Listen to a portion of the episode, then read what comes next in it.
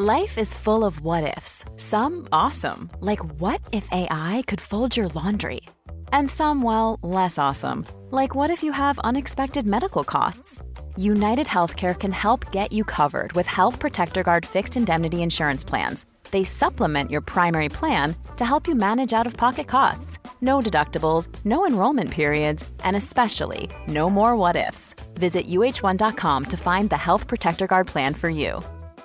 Quality sleep is essential. That's why the Sleep Number Smart Bed is designed for your ever evolving sleep needs. Need a bed that's firmer or softer on either side? Helps you sleep at a comfortable temperature? Sleep Number Smart Beds let you individualize your comfort so you sleep better together. JD Power ranks Sleep Number number 1 in customer satisfaction with mattresses purchased in-store. And now, save 50% on the Sleep Number limited edition Smart Bed for a limited time. For JD Power 2023 award information, visit jdpower.com/awards. Only at a Sleep Number store or sleepnumber.com. Ever catch yourself eating the same flavorless dinner three days in a row?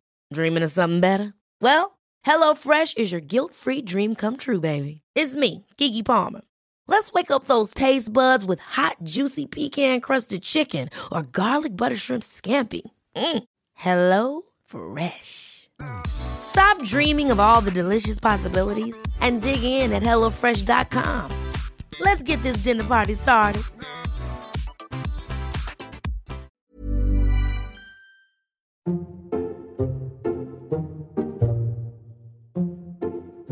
Hello, welcome to a special episode of the Flats and Shanks podcast. Um, after the success of, um, what was it, last week, two weeks ago with Mark Evans on the state of English rugby, we thought we'd Was do. that a success? Do you think it was a success? well, it was something different to what we normally do, wasn't it, Flats? There was no jokes. Yeah. Um, there was no eating. You didn't eat through any of it, which, No. which so it must have been good and engaging. Well, I'm glad we're starting five a couple of minutes late on this one, actually, Tommy, because I've just had um, two tins of sardines and sunflower oil. Oh, your breath Continue. must be amazing. Awful, mate. Um, but because it was a it was a different podcast, we thought we'd um, we'd try and get into Welsh rugby. And what better person to invite on than someone's not associated with the WRU, someone that's not so associated with a club. Um, so we have got Simon Thomas, um, rugby correspondent for the Wales Online. That's been there for over 33 years, won many, many an award, but he's really humble and he doesn't want to go on about them, thank God. Um, Simon, welcome. Welcome to the Flats and Shanks podcast. I know it's been a lifelong ambition to get on.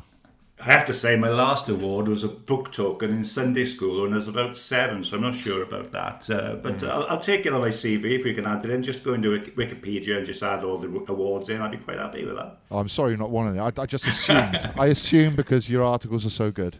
Well, I tell you, one of my one of my very fine articles recently was a piece with you. Yep. Um, you're very kind, and uh, Flats. You may like to know that uh, during the course of our chat, you you came up in conversation.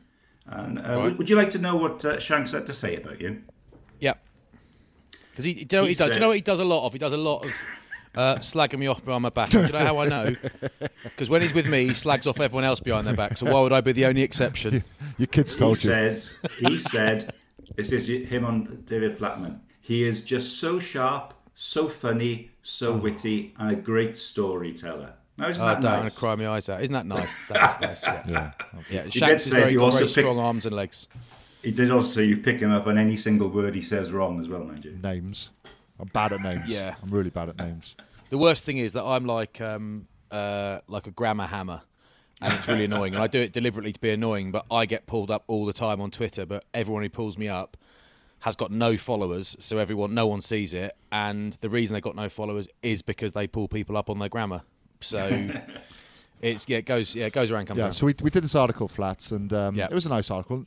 Nothing you've not heard already. Um, but some of the best bits, and obviously this is why you've got mates, is to tell you what the best bits are. If you, you can scroll down to some of the comments, and uh, there's some good ones. Good player, terrible commentator slash slash pundit. Eight likes that ad. Um, he, he was sacked by DS Smith for being useless, despite given the job by an old MD who gets excited um, down below for Welsh rugby union players. Oh, brilliant! Is that what- true? Did you get sacked for being useless? No, it was a. What did you get sacked for? I can't. I can't talk about it legally. Mis- mistaken identity again, was it? Yeah. I left them, you fool. Um, anyway, Simon, Yes. thank you for coming on. Um, No, my pleasure. Where are we? Let's be, let's let's generalise to start. Where are we with Welsh rugby? Go Well, on. I've, li- I've literally just finished writing the latest piece of the latest saga.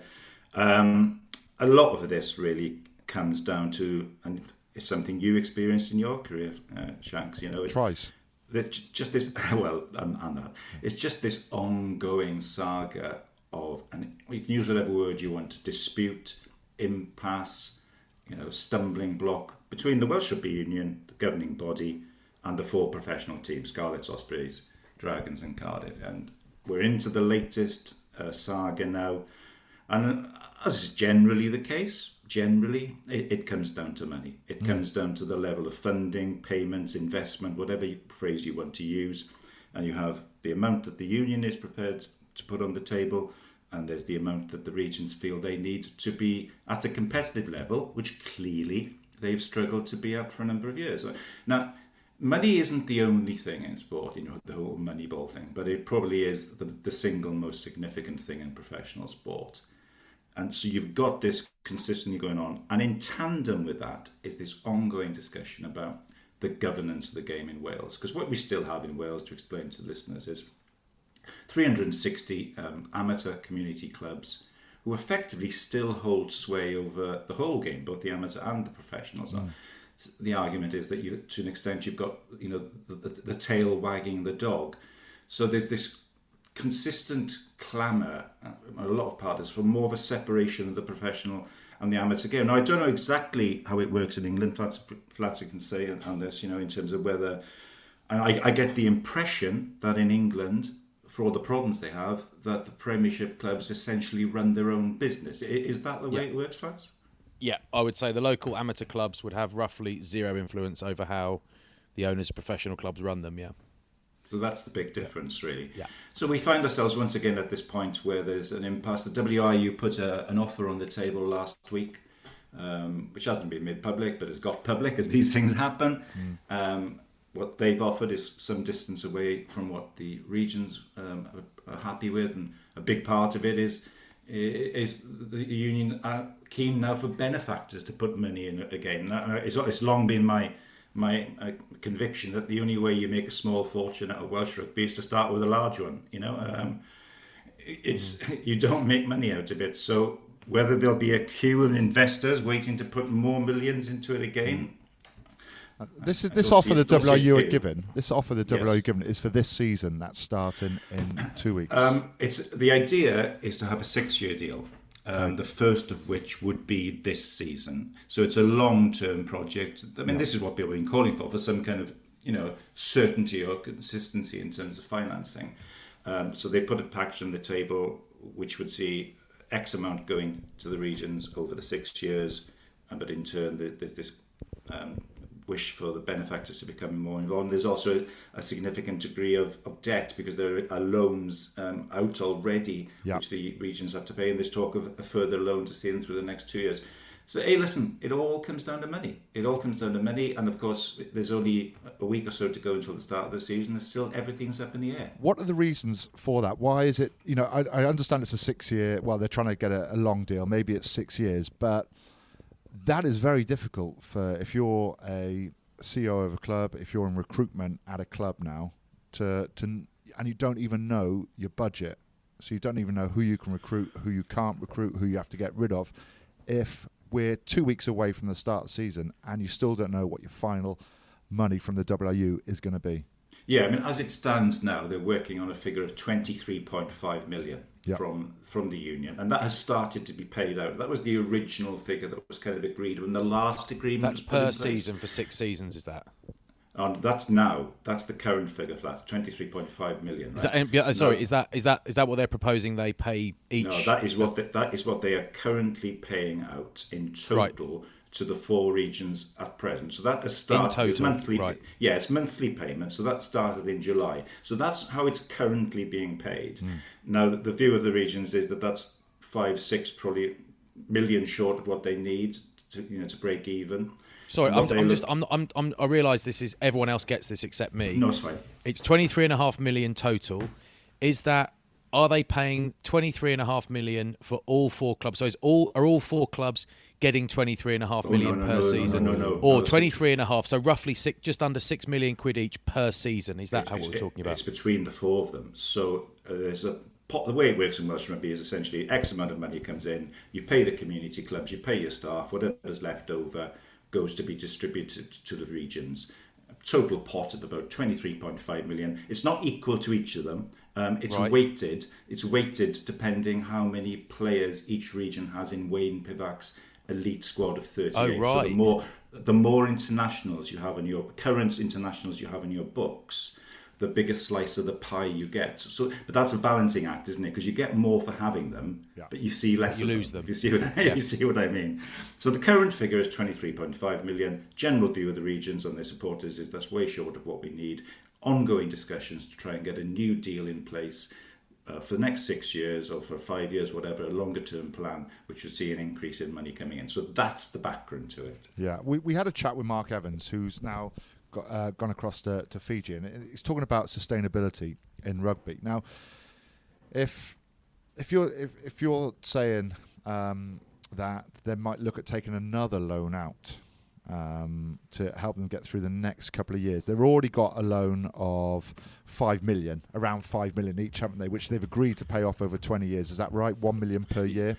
Yeah, it was a twenty million pound Yeah, loan, which between was the four. effectively taken out to, to see us through the see professional Yeah. rugby through the period where there was a massive reduction in, co- in income because of COVID. Yeah, so we had to take a loan out flats whilst England were they got money from Sport England, I believe that was, was more of a yeah, grant rather than a loan. So uh, It's a lo- well, no, it's a lo- no. I mean, Worcester part of Worcester Warriors' debt is a fourteen or fifteen million quid loan they accepted from um, DCMS from the government. So I think it it that needs paying back, and that's when you think of the size of it compared to what the Welsh regions have taken out. It's a big loan. That I think I think they were granted money that wasn't Yeah. payable. Um, but then you talk about the regions, that, uh, the regions, their clubs now taking more money out. Then, so are they just going to keep on loaning money and loaning money? Uh, there's got to be a Well, I point mean, where someone's going to look I at it and think- think, Yeah, I think what you've got, I think what you've got at the moment is an immediate um, cash flow issue because Mm. the clubs are coming out of COVID. It's been so difficult to meet ends and uh, you know to make ends meet, and you've got players on existing contracts who are probably contracted before COVID really hit. So the bottom line is that the, the regions are, need additional funding to see them through this period. And hmm. what I understand is that as part of the proposal put forward by the union, there would be an additional loan for a couple of years. But obviously, which, which, which helps you see you through now, helps you get you through the next two years. But obviously, it has to be paid back. Yeah. So there's this, hmm. and the more debt you, you have, so you may be ending up getting, say, more money as part of, per year from the union if there's an approved deal, but you're having to pay back the debt. So you're, you're ending up slightly back in the same place. So it's, it's like it's like Liz Truss, isn't it? How's she going to juggle the money? You, you take it from How's she gonna juggle the money? we need a money. We need a bloody money tree. What? What? I, with, with this, the influence that is um, held by the amateur clubs in Wales, the 360 amateur Hmm. clubs, is it the case that they have a major say in, in really simple terms, um, how much money the pro clubs get from the WRU? Because th- and they don't think the the pro clubs think they should have more. Everybody wants more and that stuff, but the amateur clubs effectively don't think that, in inverted commas, all the money should go to the pro game. Um, is is that what they think? And actually, they want a bigger slice for the amateur game. It's a bit different to that because um, the funding to the amateur game is actually ring fenced and guaranteed. It's currently at about point five million pounds a year. That was something that um, the previous administration brought in because their attitude was, well, you know, if we go through a crisis, you're going to you're going to be the ones that suffer. So they put in this place this guaranteed settlement, so that they they get that whatever happens. Now, the funding to the pro teams is not guaranteed and not ring fenced. And what happened during COVID, when the bottom fell out of the income stream for rugby, is rather than getting 23, 24 million pounds of payments from the union, it went down to about 5 million. Hmm. And that's why the loan was taken out, if you understand. Now, in terms of the influence that the, the, the, that the, the amateur clubs have, what they essentially have is ultimate power, or ultimate control over major decision making. Each of the districts of Welsh Rugby would send a representative who would be on the community council and then on the on the general, general WRU board. Now, on the WRU board, representatives of the amateur clubs still hold the majority. So there's this separate organisation called the Professional Rugby Board, which has representatives from the regions and the union on. But ultimately, their power is limited because any final ultimate decision has to be ratified by the WRU board, mm. and potentially, if the if there's disquiet amongst the clubs of what the board says, they can call an EGM of the clubs and overturn it. So it's all about who has the ultimate control. Now, what's happened this year is a review has been commissioned into the governance of the Welsh Rugby Union. Without going into too much detail, there's currently 12 people on the WRU board, with the amateur clubs having the majority. The recommendation, as I understand it from the review body, a top London consultant was brought in, is a reduction to around eight members mm. and more of an even split so that not one side has the overall control and having an independent chairman as well. Now, there's an argument like, well, why are the clubs going to agree to that? Because that's turkeys for Christmas. Why are they going to relinquish control?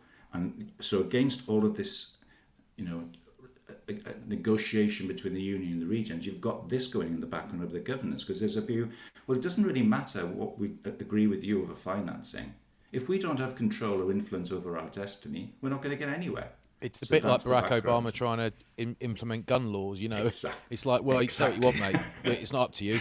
So it, I, it, it's a bit like. I wonder if it's a bit like um, the whole argument within the, the Gallagher Premiership at the moment, which is you're reducing the wage cap because inverted commas all the clubs are losing money or most clubs are losing significant amounts of money which makes it unsustainable. Then you've got the argument how are we supposed to compete in Europe? And my answer to that is we probably won't. Equally the premiership will at some point maybe soon become sustainable and the sort of these little businesses in inverted commas or quite big businesses will become actually reasonable, feasible options for investors should the current rich blokes decide to leave or retire or get poorly or you know catch something and decide they don't want to do it any whatever it is.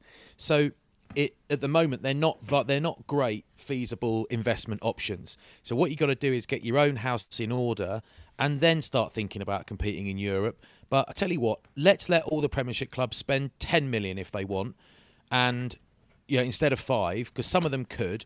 Let's let everyone spend 10 million so that we might beat Toulouse or we might compete in Europe. But by the way, these businesses will at some point explode. The Premiership is on could could very well crumble on financial grounds. So is it the case that just take Europe on the chin for a bit potentially to get our own house in order because French rugby's in much better nick? Is it the case that the pro clubs, the four pro clubs in um, the regions in Wales, are asking for, demanding, whatever it is, pleading for more money when there just isn't the money there? Or is there comfortably enough um, resource within the WRU to actually turn that 23.5 into 40 million and get it going and get it done? Well, it's very interesting because this comes down to the thrust of it. You know, you have two or three years ago, do you know who the, uh, the the biggest financial contributor was to Welsh rugby? I think it was 2018. Biggest financial contributor was it Tom Shanklin? No, it was Ed Sheeran. It was Ed Sheeran. Four nights at the stadium, sold it out wow. each time. Um, massive, massive um, influx of income from that.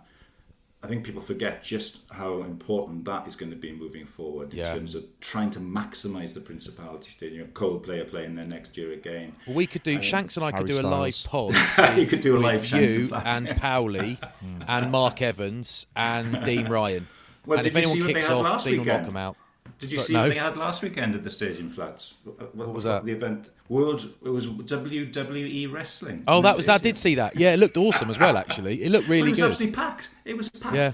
But but the, the, the, reason I raise that is I understand that the union is forecasting for the next six years uh, an increase in income of one percent more each year, which some people might think is conservative. Now, this comes back to the governance thing because the, the regions look at what happens in England, where essentially the English clubs are able to work out their own commercial deals, their own TV deals. They have an independence to do that. There's a feeling that whatever they get from the from the union, mm. it's going to be difficult to really move the game forward unless you've got influential influence and administrative control and you're able to arrange your own commercial deals. So that's a big of it. The other bit that interests me is that you talked about the um, the wage cap, and it, a lot a lot is made of exactly how much excuse me, how much each team has. Now, as I understand it, the wage cap currently is five million in England, but on mm. top of that, you get marquee players and academy credits. Yeah, yeah. So, so I, am guessing, I'm guessing that the overall wage bill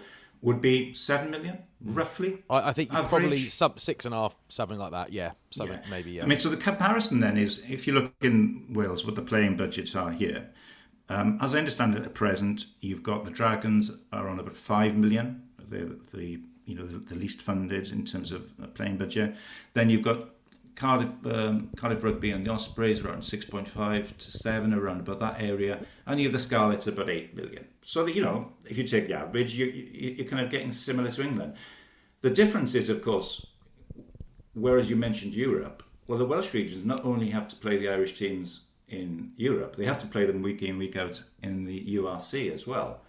And it's you know it's, it's very Shanks will tell you it's very very difficult you know to absolutely be clear and certain about what the playing budgets of the Irish provinces. It's a bit like nailing down jelly because of the kind of opaque mm. nature of the IRFU finances, and essentially the IRFU own the provinces. Mm. But I mean, a, you know, a conservative estimate has the playing budget of Leinster as being north of ten million pounds. So you're talking about you know a fairly large discrepancy there. So it all comes back to this, doesn't it? Do you genuinely want, as a Welsh rugby organisation, as, as Welsh rugby as a whole, do you genuinely want our pro teams to be competitive, not just in Europe, but at United Rugby Championship level? And if we do, then that is going to cost an extra amount of investment, realistically, if you want to actually go up against these teams. So, A, is there the will? And B is the the financial needs. I think that it. I think there has to be the will to be competitive at your club um, in Europe, and you are. But with all four, Tom. But with all four. Simon, at, a... at, the moment, you'd take one or two because where we finished in the in the URC was right down the bottom. The Ospreys have made it through to Europe by default because one Welsh team has to come in, and the problem I think we're going to get in Welsh rugby is that if the Welsh clubs aren't performing to a high level we're going to lose a lot of young talent that's going to get poached by your Hartpury colleges and these types of organisations where they look across the bridge and they see um, the product that you get in the Gallagher. You know, it's it's to be fair, it's it's done well. Um, Great commentators, pundits. it's it's it's upped and hyped up really well, and I think you're going to lose a lot of talent because they don't have much to aspire to because the regions aren't performing. And we, we have bashed a little bit on the WRU now uh, and about funding to the regions, but there has to be um, a level of responsibility from the regions as well. And I'm talking about coaching in academies. I'm talking about the pathway coming through. I'm not seeing enough quality players coming through that are at a level where they where they can compete um, in the URC and clubs have to take responsibility for that because some of some of the product on the field last year, I mean, wasn't great at all. There were some good games, but the majority of it was was pretty ordinary, and we looked no way near um, being able to compete for playoff spots in the URC. We looked no way near to be able to compete regularly in Europe. That you get the one-off game where teams do well, but consistently over a, a period of a season, I think Wales are way off. And I'm and I've tweeted about this, and I got hammered for it about youngsters yeah, coming I through. I was going to hammer you just now, but you've done Good. it yourself. Yeah, oh. and there are youngsters coming through, but I just don't see a big crop of youngsters that we've had in the past. Yeah, you get uh, two or yeah. three or four, and you know the players will always come through. But I look at the last big group of players I think we had through was the the Halfpennys, the Biggars, the Jon Davieses, the Warburtons, all and there's way more than that, all around the same sort of age, and I'm not seeing groups of players like that come through now. yeah, it was, it was, it was it was really interesting watching the reaction to what you tweeted, and people had different views. Yeah. my my take on it generally is I th- I still think that we are producing quite a lot of talent. My big concern, and you touched on it there, is our ability to retain that talent. Last month, um, a few weeks ago, I did a story on a match that took place, uh, was scheduled to take place between Bath and um, Worcester under 16s. Mm. In the end, the fixture was cancelled because obviously the situation at Worcester. But the teams that were picked for that match, there were 19 Welsh players involved in the, in those in the two sides combined. It was like 10 from Cwmbran, but nine from the Rhondda. Yeah. That's not a one-off. I mean, you've for years now. I, mean, I do. I keep a list flat of uh, of all the um, Welsh qualified pros playing in England, taking the first. That doesn't divisions. surprise me. You're a nerd. I know I am a nerd. Uh, first, the top two divisions, and it's it's up around ninety. Now, obviously, not all of those would be able to come back to Wales and enhance the regions, but a fair mm. chunk of them would. You just look at the likes of Callum Sheedy, Louis Rees-Zammit, Tommy Reffell, Ioan Lloyd, Christ Tshiunza, the young boy Dafydd Jenkins at Exeter who's coming through now as well. Mm. Now, what's the sim- what's the key with all those? How did they all get there? They all headed across the bridge to attend English schools and colleges, and then they link up with Premiership clubs. Yep. And then, of course, it's really hard to get them back because they can be capped for Wales, you know, while uncapped, even though they're playing across in England under the 60 cap rule. Now, there is the idea that at the end of their contracts, under the 60 cap rule, they'd have to come back. But I think what you're seeing more and more, Flats will know about this more than me, and Shanks, you will as well. You know, I think agents are probably starting to get a bit cute to it, and they'll probably be putting into these what's the, those these rolling contracts yep. so that you're able to keep because you know the players are doing well in England. They're, they're succeeding, yep. and you know they're playing at a good level. But this is the biggest problem. We have to somehow in Wales put a situation in place where talented youngsters don't feel the need to go across the bridge to England to fulfil both their academic and their rugby ambitions. Regions, uh, regions, clubs performing has to be clubs performing and giving players something to aspire to. Because you look over the last four or five years, and I think it's steadily got worse, and we're now mediocre. I think in in terms of consistency through the year, and you just look at the table of of where teams finished. And I know COVID had a part to play with that, but I think it's been steadily on the downfall um, ever since. And we need these players back. I mean, I think the 60 cap rule is all in all, not a bad rule. I think maybe the caps are too high. I think there should be a level of regional performances as well included in that. But my fear is if you get rid of the 60 cap rule, we're gonna we're gonna lose more talent. More talent is going to go across.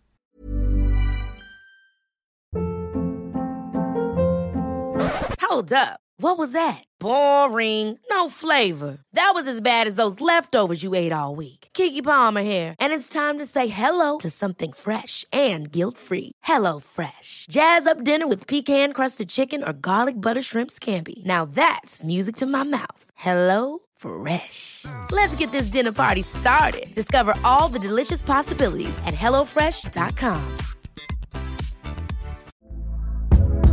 Hey there, it's Michele Norris. I'm host of a podcast called Your Mama's Kitchen. When I travel, I'm usually looking for a way to find a taste of home when I'm not at home. And one of the things I love to do when I am at home is entertain. And Airbnb allows me to do that. When I was in California recently, I rented a house that had a great kitchen. And when we were sitting around the table, we we're all thinking, we're in someone else's house. Someone could be in all of our homes as well.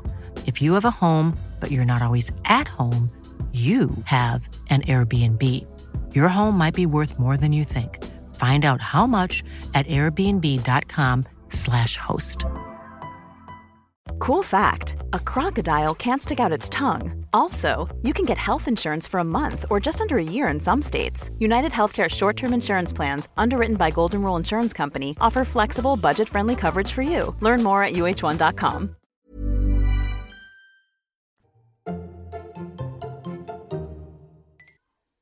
It's it's funny though, Tommy, because you there's a million things to talk about in all that, but guys, but you know, you you you know, you I say you, the Welsh regions have to play against these top Irish teams um, week in week out. Mm. That is bloody difficult. It's hard to compete. It's like the Premiership teams playing against the top top 14 teams every week. It's bloody difficult because they have massive budgets, massive squads.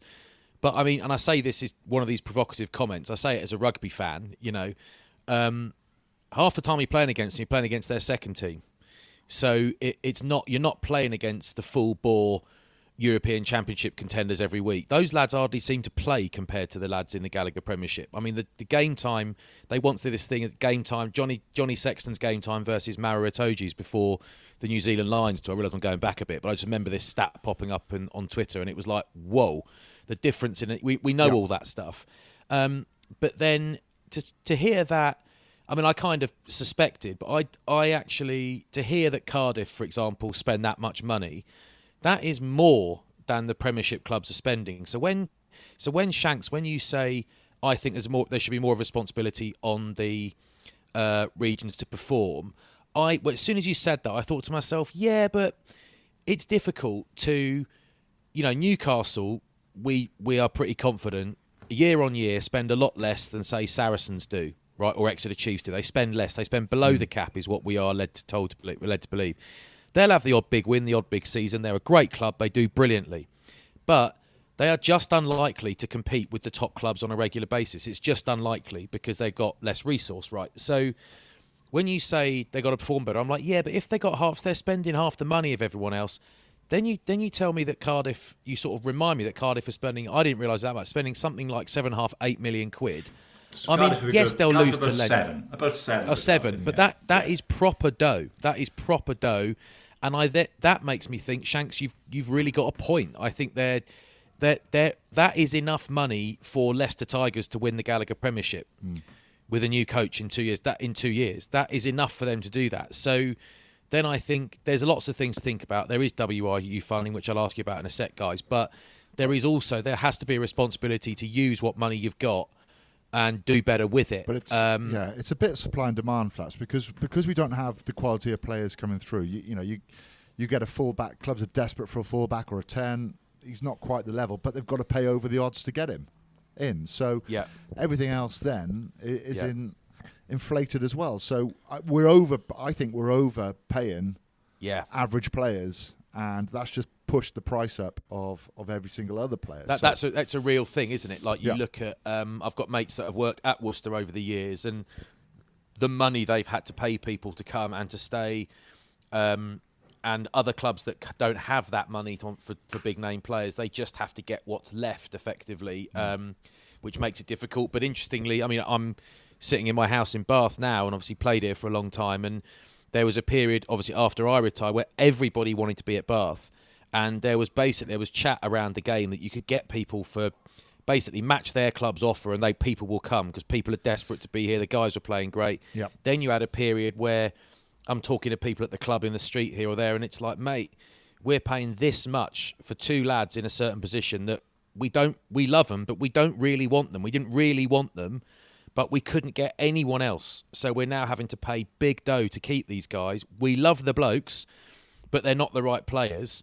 Um, and then you you know you're offering I don't know Carter or Pollard a million quid, and they're saying no. you know, it's kind of whether that happened. It it's it is difficult. But to the RFU funding piece, just it's all very well. I had this chat yesterday, and it was we want to compete in Europe, so we need more money. Right, but you're, you're not making any money. So if we give you an extra two million each, that's two million of loss. It's two, you know, or whatever it is. So there's it's slightly different because the Premiership clubs are all independently funded, but it's it's kind of like it's a bit like saying, well, we I earn fifty grand a year, and my next I'm in marketing, and my next door neighbour earns five hundred grand a year, and he's in marketing. He's got a Ferrari. I should have a Ferrari. No, because you ain't got the money for a Ferrari. Get your own house in order. Build yourself up. So these regions asking the WRU for extra money. The simple question is, do they have it? Is there money there for them Well, to give? Are they asking for uh, ten million quid that doesn't exist? I mean, probably one side believes there is, and the other would argue there isn't. So that, it's, it's very difficult. So it's I mean, not I think- transparent. That's my question. They don't. No one knows. Well, until each until each year's accounts come out and you see exactly how much the income, is, hard. It's hard to say. And as I say, a lot of this is based on their projections of what they expect to bring in. The other thing that you, you touched on there, which is interesting, is that in the context of the budget, I think the slight difference in Wales is that the, the top quality players, the ones who kind of eat up the majority of the playing budget, you see, you have done in recent years, you see so little of them playing yeah. for the pro teams because yeah. they are away with the Welsh national set for so long. As part of the agreement, the funding agreement, the payment agreement with the union, one of the things is complete access for all international duty for all home-based players. Yeah. So you, you have them going away for like a seven-week, sorry, five, six-week period in the autumn, a seven, eight-week period in the Six Nations. Um, then, of course, they, you tend to pick up a lot of injuries in international duty in international camp. So, looking for examples, Cardiff have signed Liam Williams and Taulupe Faletau for this coming season. Now, how many URC games will each of those yeah. play? You know, yeah. this is the issue, isn't it? And then once you take those top players out, and they don't play that often, you're then reliant on the depth of your squads. And I mm. think that's where the Welsh regions struggle in terms of depth and quality. Now, how do you? It's a difficult one because I understand that one of the things as part of the negotiations is maybe trying to obtain the release of the players back to the regions more during international periods. Because what you have is obviously the although there aren't any URC matches actually on international weekends, you have them the week before, players are in camp. You have them the week between Six Nations, players are in camp. So you're missing a lot of you know regional rugby. So whether there can be an agreement that Wayne Pivac could release players back, you know, in fallow weeks, but then that's impacting upon it, yep. his preparation yep. and potentially yeah. the success of Wales, which again hits income. It's, it's like, difficult. it's it? like the French boys that uh, used to play in France or or the Gallagher Premiership. They have to go back in those weeks and play for their clubs, which which must be hard mm-hmm. because international rugby is so tough. Simon, I, I want to talk to you about the pathway coming through to yes. club rugby, the Welsh Premiership, and Am I right in thinking that a league of ten was proposed and it was oh, rejected? another saga. Another saga. Another saga. Well, mm. your good mate, somebody you, you dealt with, Nigel Walker, yep. who's come in as a performance director. You'd, would you have played against Nigel Flats? Uh, excuse me, uh, he was about 53 years before me. He played against my great grandfather. My great grandfather was near retirement age. No, I watched him on telly. So Nigel's come in as performance director of the union. Um, he was involved with Sport England previously, developing Olympic athletes. Obviously, a former 100 meters uh, Olympic hurdler himself. Mm. And his plan, he's come forward. 110. Um, 110, sorry, yeah. His, his, his plan, which he, which he came forward for, it was a streamlining of the Welsh Premiership. the Welsh Premiership is the, the tier below the regions. It's a semi-pro league, so the likes of Pontypridd, Ebbw Vale, Bridgend, Cardiff club side, uh, Llanelli, Llandyfri, Carmarthen Quins, these kind of clubs are in there. It's currently 12 teams this season. His plan was for next season to reduce it down to 10. The phrase he used is he wanted it to be a finishing school for young regional players. So those players are on the academy, on the fringe of the first team for Cardiff, the Ospreys, so on. They would go and play at semi-pro uh, premiership level in a more elite competition, 10 teams, higher standards, provide them with a a, a, good stepping stone for when they require the regions. That was the plan. Mm-hmm. Um, rather than going from 12 to 10, uh, we're going up from 12 to 14. Um, and that was, again, a decision that was made by the Community Game Board, which has a majority of uh, amateur club uh, representatives on it so they rejected the idea and proposal from the WRA executive, the paid executive, and said, no, we're going to increase to 14. So going completely the opposite direction of what Nigel wanted. How are the clubs going to be chosen out of the 10 then? Who, who was going The idea for the, Nigel's idea, well, not just Nigel, it was his development, um, his, his, kind of uh, team, um, was to have um, two teams um, from each of the four regions. Mm. So that's eight plus a team from North Wales, making nine, and then another team to be decided on uh, merit meritocracy. Because essentially, what it was going to be was it would be a combination of based on geography yeah. and merit. Um, meeting certain criteria in terms of standards of coaching, in terms of facilities, and so forth. That was the idea. It's been blown out of the water, rejected. We're going to 14. But that, you, you, then you're telling teams, though, that, right, sorry, but you're no longer in the Welsh Premiership. You know that that's it. Mm. You know you're no longer going to get crowds yeah, in. You're, you're back to that whole thing of hard decisions made yeah. for the greater good. We're not afraid of that said, either. But they've said, but they've said no. They've said no. Yeah. So we're going to 14. How long will that'll be, I don't know. But I mean, I mean, from the club's point of view, you can understand why they want to go to 14 because they want regular fixtures. Yeah, and you can They understand won't- the other point income. of making the league better below, which with, with less teams, which you should have more talent going to those teams. So therefore, the standard should be better, and there'll be less of a gap between the Welsh Premiership and club rugby, as in the Championship, the next level down. Yeah, Yeah. It's, it's a difficult one. It's been an ongoing saga for many years. What the Premiership is for, and on it goes. Hmm. So, what is the Premiership for? Do you think it is a, a feeder team to? My personal view, my personal hmm. view, is if you're going to have the Premiership as the stepping stone to regional rugby, then you have to streamline it and you have to increase standards. Hmm. If it's not the level below and it's just the top of the community game, then fine. But then you'd have to have something else, be it regional A teams or something like that. But the problem is, Shanks, you can't have regional A teams, but because of the finances, financial situation facing the regions, they're all streamlining their squads. Hmm. They've got less players, senior players on board, so they can't afford either in terms of organisation or in terms of personnel to run A teams. So that's why, to a large extent, the focus has gone back to the Premiership, who a few years ago were told they weren't fit for purpose as a stepping stone. They said, oh, now we need you as the stepping stone. Oh, but now we can't do it because we can't go down to 10. So it's all, it's Welsh rugby in a microcosm. Do you, do you think we'd be having these conversations and such deep and meaningful conversations um, as we have done about Welsh rugby over the last six months had we not seen a dip in form of the national team? Because do you think this is do you think this is covered Good over a few cracks? It's a tricky one, though, isn't it? Because it's been up and down. Because Hmm. 2021, Wales won the Six Nations. And people pointed to the red cards, and maybe they were a bit lucky in some extent, but they won that. They then dipped again this year, lost to Italy, Yeah. and then they go and do something which I've never seen in my lifetime. Nobody's ever seen in their lifetime. They go and win a test against the Springboks in South Incredible. Africa, and actually played really well on that Yep, tour. could have won two. Really well on that Could tour. have won the series. Um, they, they, they were excellent. So, I mean, and of course now we've got the All Blacks coming to Cardiff. Oh, we in should hammer them. November. Oh, you bash them. Uh, They're rubbish now. And it's only been, you know, 1953 since Wales beat them. So, I mean, you know, in all seriousness, although they were, they were great against Argentina at the weekend, they've shown themselves to be vulnerable at points. But I mean, I'm fascinated to see how the Wales national team does in the in the autumn because I think Pivac went through a period where he was chopping and changing quite a bit at scrum half, in particular in, in Euro position, the centre, you know, to change the loose head th- three times during the season for, Lazio. We talked about it before, you know. I did sense that c- going into that uh, South Africa tour, he said, right, need to settle something now. I need to do a more settled side.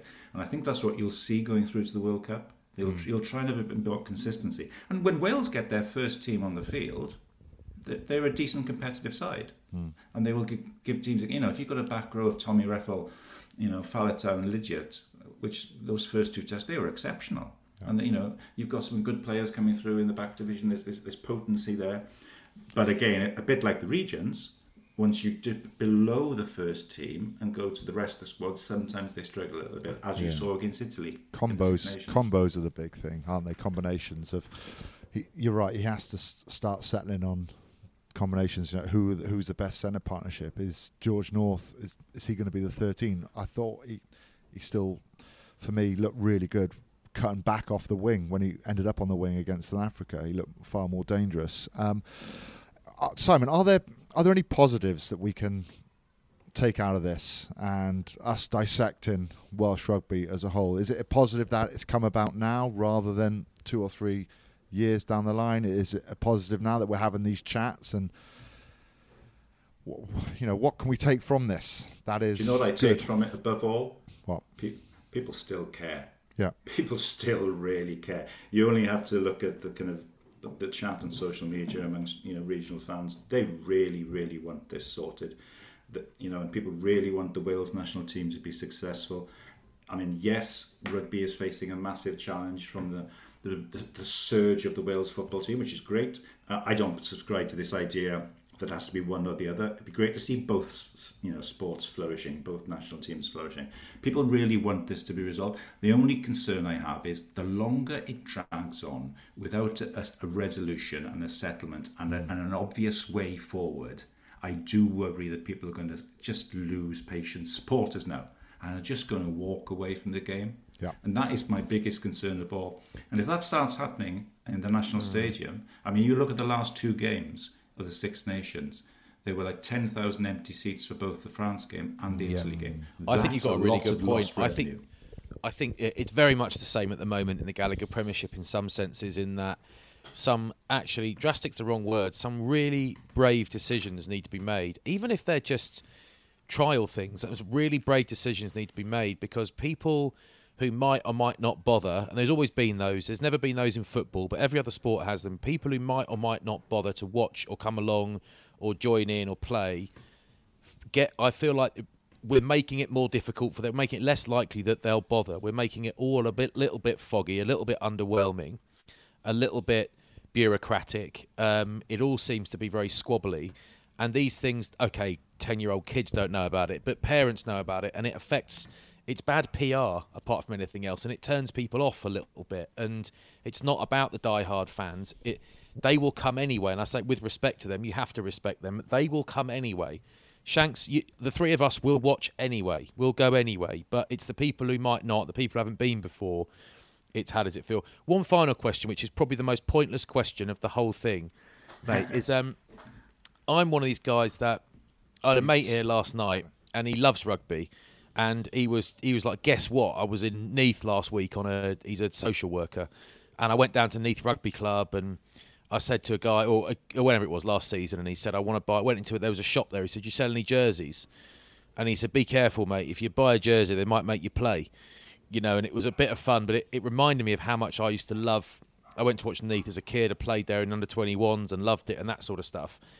The old like pre-regions, going back to actual the tribal atmosphere that I always imagine and maybe misremember being around club versus club, town versus town.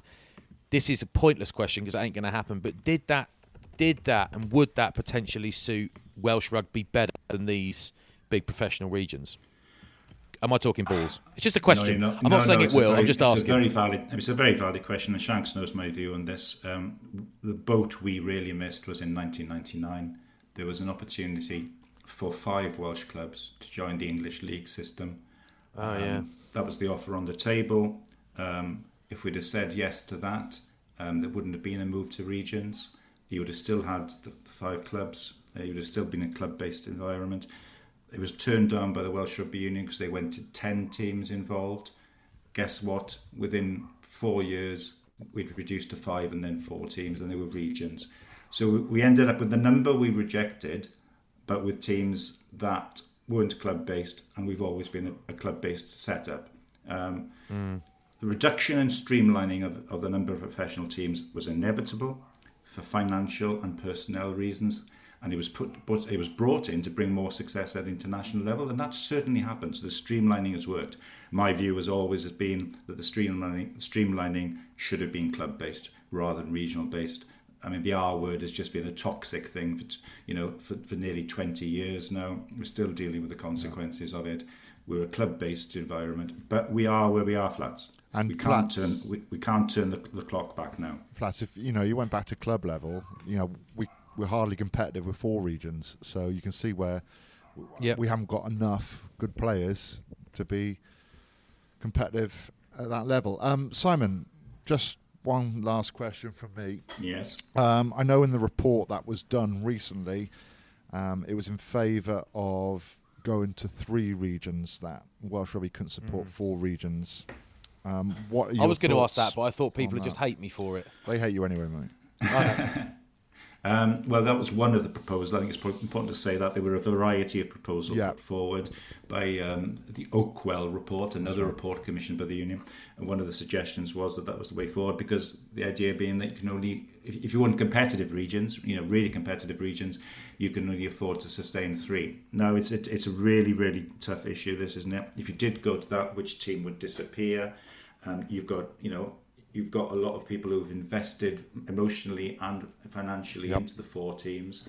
You know, who's to turn around and say which team would be? Um, the outcry and the reaction to that, as you can imagine, was you know was very vociferous. Yep. And the, the end result of it was that um, it's really been put on the back burner. And so, as far as we're concerned now, we're staying with four. Um, the question then we come back to it is how can we sustain four financially? Well, yeah. that's the big problem. we cut in 2003 to four regions, um, and my view is that we cannot cut anymore. The four regions we've cut, and it was there was massive upheaval with that, disappointment with that. Now we got the four regions. We have to make that work.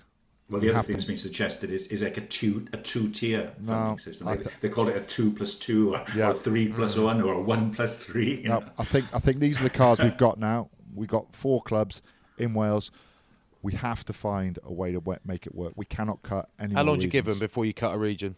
Hundred years? Don't know. hundred years. I don't know. I don't. Um, well, we've done we've done twenty now, haven't we? Basically. 2003. Yeah. Yeah. Got so- 80, 80 years to go. Um, Yeah, then then- you can ring Dai Young or Dean Ryan and tell them. And if we're alive, we'll we'll do a independent report. All right. Um, well, I think if you can understand the film in, Interstellar, you can probably understand Welsh rugby, and not many people can, to be honest. I can't actually. Simon, All I know is all I know is you're going to summarise, Tommy. But all I know is that I want uh, Cardiff to win everything because Dai Young's there and he's he's the best bloke going around. He's got the biggest blazer in Wales and he's the best bloke going hey around. mate, Dwayne Really- Peel's not yeah. a bad bloke either. Smaller Yeah, that's, chest that's fair size. dues. That's yeah, fair dues. Yeah. exactly. Kids Better clothes. Um, but yeah, Simon, thank you for, for taking No time problem. out your day to, to give us an insight. I think you know both Thank you. Flats and I greatly appreciate. pleasure. We, you know, we we learn a lot from these chats. We should probably do more. Um, Mm. And this is one of the more serious sides to Flats and Shanks. Um, But it's it's mainly good. We we really appreciate it. It's good for Hope our listeners. But mainly it's it's because we can take your information and we'll now present it as our own. Well, that's, So- what I do. that's what I've done for years with you, when you tell me about scrimmaging. I'm Job's a job, set innit, to mate? Job's a job, innit? So thank you very My much. pleasure, We appreciate my it. pleasure. Right. Thank you. Thanks, Simon. Thank you.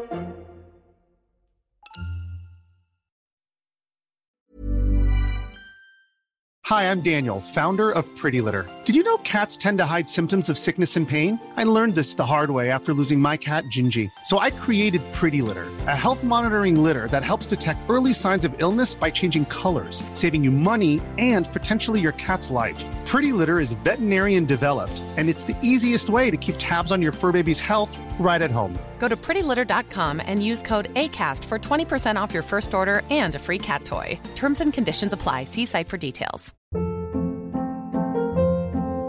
Hold up. What was that? Boring. No flavor. That was as bad as those leftovers you ate all week. Keke Palmer here, and it's time to say hello to something fresh and guilt-free. Hello Fresh. Jazz up dinner with pecan-crusted chicken or garlic butter shrimp scampi. Now that's music to my mouth. Hello Fresh. Let's get this dinner party started. Discover all the delicious possibilities at hellofresh.com. Hey, it's Paige DeSorbo from Giggly Squad. High quality fashion without the price tag. Say hello to Quince. I'm snagging high-end essentials like cozy cashmere sweaters, sleek leather jackets, fine jewelry, and so much more. With Quince being 50 to 80% less than similar brands. And they partner with factories that prioritize safe, ethical, and responsible manufacturing. I love that. Luxury quality within reach. Go to quince.com slash style to get free shipping and 365 day returns on your next order. Quince.com slash style.